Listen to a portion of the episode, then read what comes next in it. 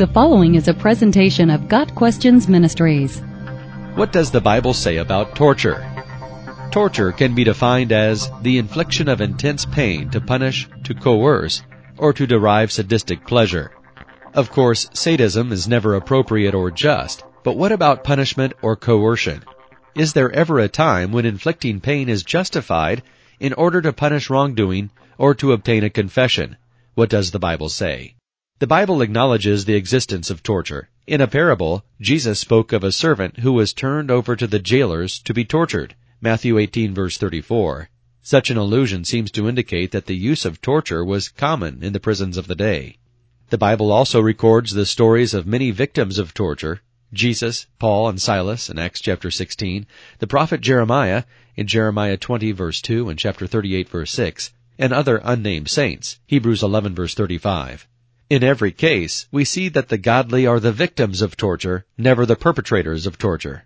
As individuals, we are not to seek revenge. Vengeance belongs only to the Lord. Psalm ninety-four verse one. Also, as individuals, we have no authority to punish society's wrongdoers or to extract confessions from them.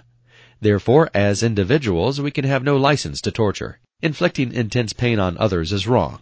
God alone is able to mete out punishment with perfect justice, and it is His prerogative to make His punishments painful.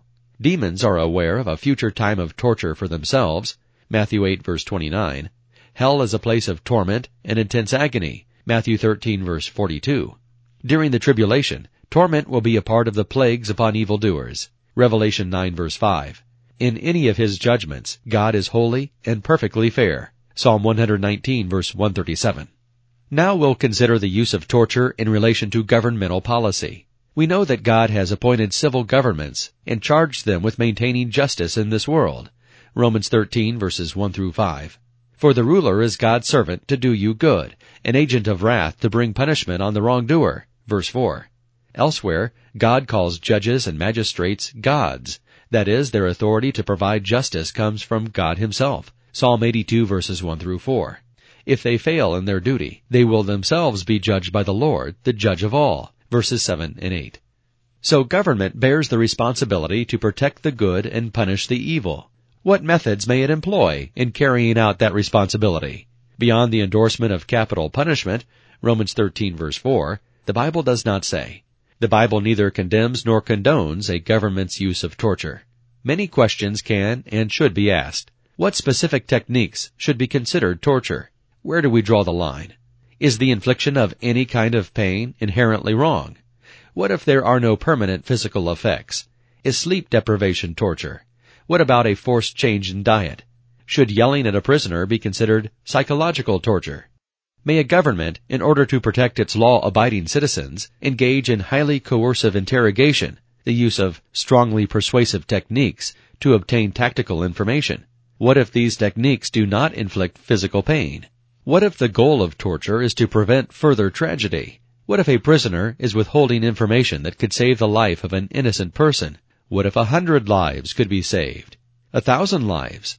Should that prisoner be threatened with physical pain until he reveals the information? What then if his information is wrong? And what about unlawful enemy combatants who are legally not prisoners of war and therefore do not fall under the rules of the Geneva Convention? These are all questions not addressed in the Bible and that are beyond the scope of this article, but they highlight the need for us to pray for kings and all those in authority. First Timothy two verse two. May our policymakers have the wisdom to distinguish good from evil and to provide true justice. GotQuestions Ministry seeks to glorify the Lord Jesus Christ by providing biblical answers to today's questions. Online at got questions dot org.